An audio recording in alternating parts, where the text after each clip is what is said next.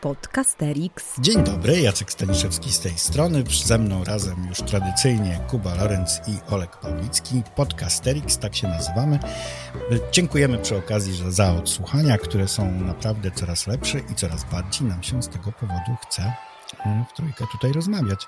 A będziemy rozmawiać w trójkę, chociaż dzisiejszy odcinek poświęcony jest parom, ponieważ będziemy się zastanawiać, czy warto i po co w ogóle pracować w parach. Ale zanim do pary przejdziemy, to wyłowię tutaj na ochotnika Kubę Lorenza, tak jak ucznia w e, klasie, i zapytam się go oczywiście o jego tego tygodniowe wspominki.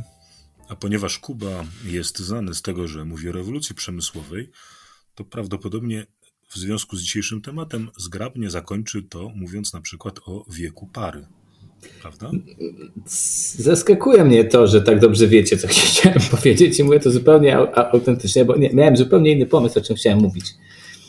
E, bo, bo chciałem mówić o tym, że, że ostatnio po, raz pierwszy od dwóch lat wszedłem do szkoły mojego dziecka e, z różnych przyczyn niezależnych. Tak, bo szkoły, jak wiecie, pandemicznie zostały zamknięte dla rodziców, ale ja stwierdziłem, że już dość tego zamknięcia i po prostu wszedłem i słuchajcie, no nie miałem w bardzo pozytywny sposób albowiem okazało się, że ta zwykła grochowska podstawówka jest cała obwieszona dwujęzycznymi e, napisami e, polsko-ukraińskimi, znaczy wszystko, absolutnie wszystko jest podpisane dwujęzycznie.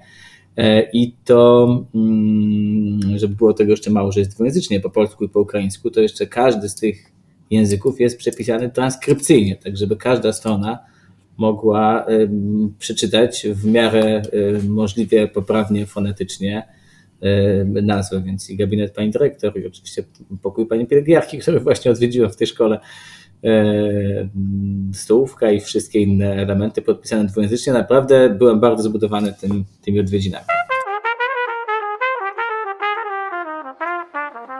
Podcasterix. Proszę panów, dzisiaj będziemy rozmawiali o parach, e, a raczej o rozmowach w, w parach i w pracy w parach. Y, I zastanawiam się, czy to jest tak, że to pytanie wydaje mi się dziwne ze względu na to, że chyba to, to od nauczyciela powinno zależeć, czy lubi pracować w parach, czy nie. Jak sądzicie? Bo tutaj ja, ja, ja tak wyczułem, że my już, albo wy już jesteście przekonani, że to tylko tak inaczej się nie da. Ale poczekaj, bo w ogóle powiedzmy o tym, że to nie chodzi o to, żeby, znaczy, bo są dwie rzeczy, ale jedna taka, że nauczyciel pracuje w parze z drugim nauczycielem, ale to nie o tym chcemy rozmawiać. Tylko o tym, dlaczego warto, żeby uczniowie pracowali w parach na Tak, tak. Patrzę na Olkę, bo wydaje mi się, że jest, on tutaj stoi na stanowisku dosyć y, pryncypialnym. Tak, rzeczywiście. Ja stoję na takim stanowisku, że e, na każdej lekcji powinna być praca w parach, e, a nawet e, bardziej jeszcze pryncypialnym, no, ponieważ uważam, że w niektórych sprawach trzeba być zdecydowanie bardziej e, papieskim od papieża i bardziej parowym od pary.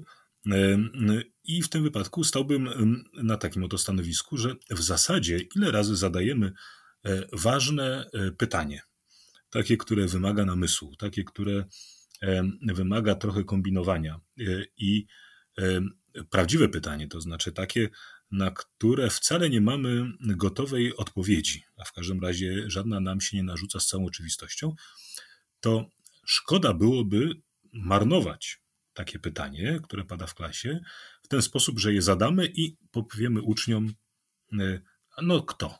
I ktoś nam odpowie, a reszta posłucha. Otóż e, każde takie dobre pytanie zasługuje na to, żeby uczniowie natychmiast zaczęli o nim rozmawiać, a najprościej jest, żeby zaczęli rozmawiać w parach.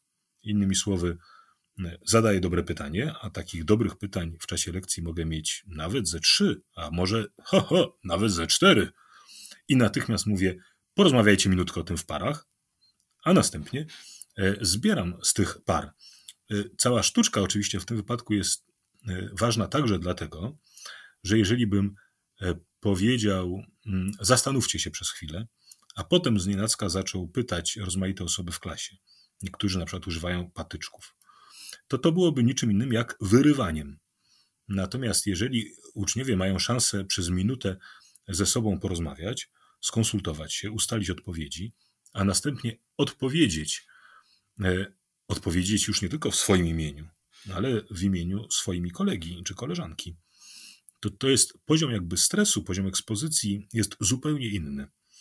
A zatem, jeżeli chcę, żeby wszyscy uczniowie pracowali nad pytaniem i zarazem, żeby każdy mógł odpowiedzieć w warunkach, e, w których nie będzie bardzo zestresowany, to każde moje pytanie musi e, skończyć się poleceniem: porozmawiajcie o tym w parach. Więc tak, zdecydowanie tak. Ja się generalnie zgadzam z Olkiem, chociażbym troszeczkę rozszerzył to, o czym on mówi, bo e, ja sobie tak myślę... Do 10 razy na lekcję. Dzisiaj jesteś taki frywolny, powiem ci. 10... Nie, bo są dwie rzeczy. Pierwsza, że ja zawsze mam taki problem e, z tym e, minutowym rozmawianiem w parach. To znaczy, bardziej wolę dawać tego czasu więcej niż tą minutkę, chociaż są też oczywiście takie rzeczy i takie wrzutki, które no, więcej niż minutkę nie wymagają. Też mam takie, takie wrażenie, że ta minutka wymaga zawsze bardzo dużego, mm, dużej dyscypliny i po stronie nauczyciela, i po stronie uczniów.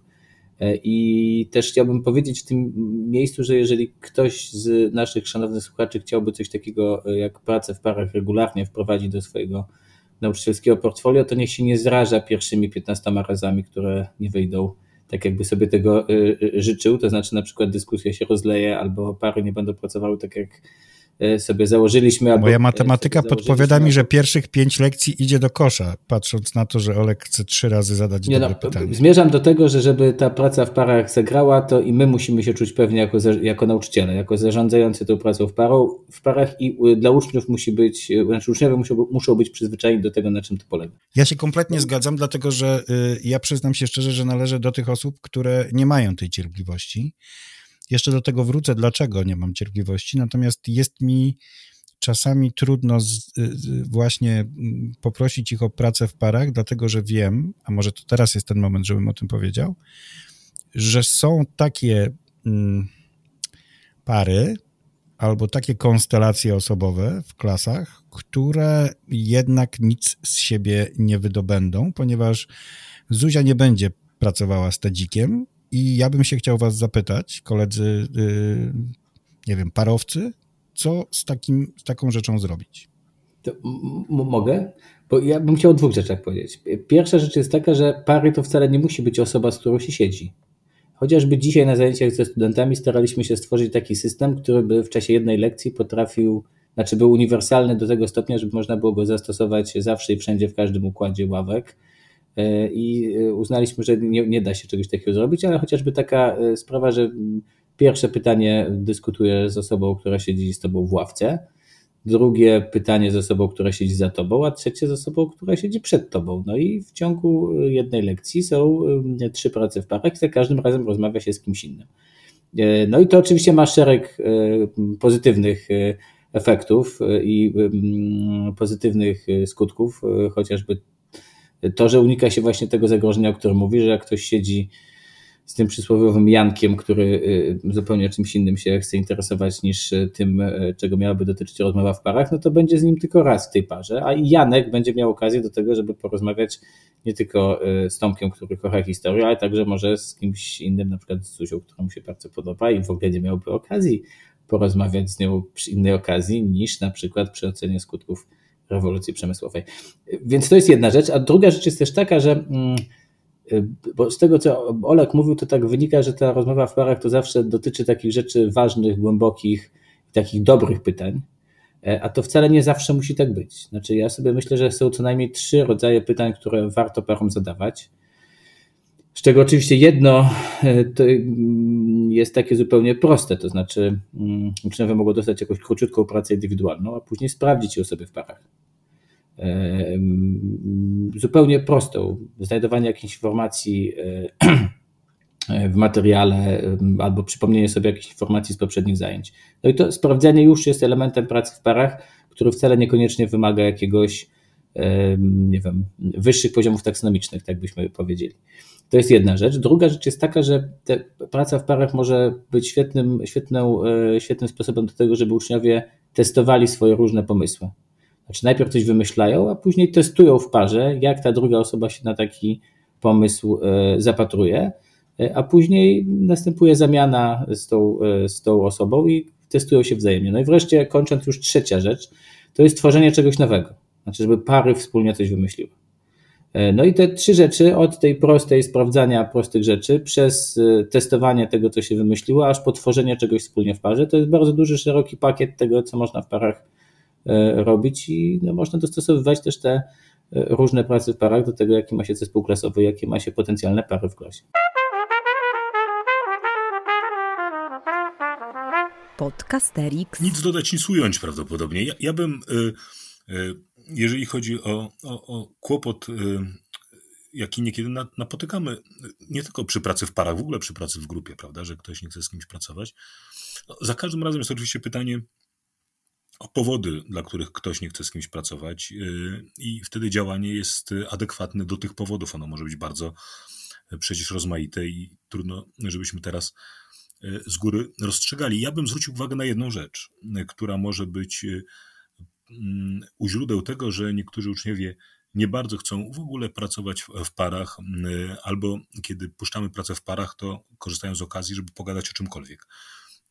To jest mianowicie to, że oni mogą zbierać podczas lekcji naszych i cudzych takie oto doświadczenie, że praca w grupie czy praca w parze jest y, y, pracą, która się i tak do niczego nie przyda y, w dalszym ciągu lekcji. Tak? Innymi słowy, jeżeli ja puszczam pracę w parach, ale potem w ogóle tego nie zbieram, tylko sam odpowiadam na pytanie, mm, albo puszczam pracę w grupie, a potem zaczynam inną aktywność, to oni myślą sobie, nie ma sensu inwestować tej minuty, bo i tak cokolwiek ustalimy czy nie ustalimy, i tak ta lekcja popłynie dalej bez naszej pracy. Natomiast jeżeli ja e, poproszę o pracę w parach, a potem tak będę zbierał na przykład z tych grup, choćby na tabliczkach suchościeralnych, prawda, że oni wszyscy będą widzieli, że wszystkie odpowiedzi są ważne, a następnie na przykład autorów rozmaitych odpowiedzi na tabliczkach suchościeralnych połączę wedle tych odpowiedzi i będę robił to możliwie często, to też pokażę im, że nigdy nie jest tak, że ta minuta jest do stracenia. E, dwie minuty, trzy, niech będzie jakkolwiek, ale jeżeli ja nie przepracuję tych trzech minut, tylko po prostu będę rozmawiał w tym czasie o dupie marynie, to prawdopodobnie e, w czwartej minucie zostanę na lodzie. Tak? Po prostu dlatego, że kolejna aktywność, którą proponuje mi e, Pawlicki, Lorent czy Staniszewski, to jest aktywność, która wymaga przepracowania tych trzech minut wcześniej. Nie wiem, czy sobie zdajesz, Aleksander, z tego z, z, z, sprawę, ale użyłeś słowa dupa w pewnym momencie. Mm, ale ty to wytniesz przecież. Oczywiście. Proszę panów, dziękuję wam bardzo. Będzie taki, ja... taki... Dobrze że ze wszystkim się zgadzam, tylko y, po pierwsze, wszystkich tych, którzy nie mają tabliczek suchościeralnych i nie będą mieli, bo dyrekcja stwierdzi, że to jest zbyt duży wydatek, namawiam na po prostu zwykłą laminowaną kartkę, którą można też spokojnie ścierać gąbeczką albo taką, takim, taką serwetką papierową. Bardzo dobrze to zdaje egzamin, sprawdzałem. Natomiast druga rzecz jest taka, że i tak będę obstawiał, że są takie e, rzeczy, których się w pary nie da połączyć, ale o tym porozmawiamy sobie kiedyś, ponieważ mam, mam nadzieję, że kiedyś porozmawiamy sobie jeszcze o uczeniu uczniów ze specjalnymi potrzebami. A to na dzisiaj jest już wszystko. Dziękuję panom. Kuba Lorenz, Olek Pawlicki, Jacek Staniszewski. Dziękujemy uprzejmie. Dzięki. Bardzo dziękuję. To był Podcasterix. Wysłuchali Państwo kolejnego odcinka podcastu Trzech Nauczycieli Historii, którzy lubią sobie pogadać o swojej pracy, bo ją po prostu uwielbiają. Tych trzech jegomości to Kuba z charakterystycznym R, Olek z charakterystycznym głosem i Jacek, który czuwał nad nagraniem i montażem. Podcast przygotowano dzięki wsparciu Szkoły Edukacji Polsko-Amerykańskiej Fundacji Wolności i Uniwersytetu Warszawskiego, w której cała trójka pracuje. Więcej informacji na stronie szkolaedukacji.pl. W czołówce wykorzystano dźwięki na wolnych licencjach, a głosu użyczyłam ja, czyli Adriana Bąkowska. Zapraszamy na kolejny odcinek.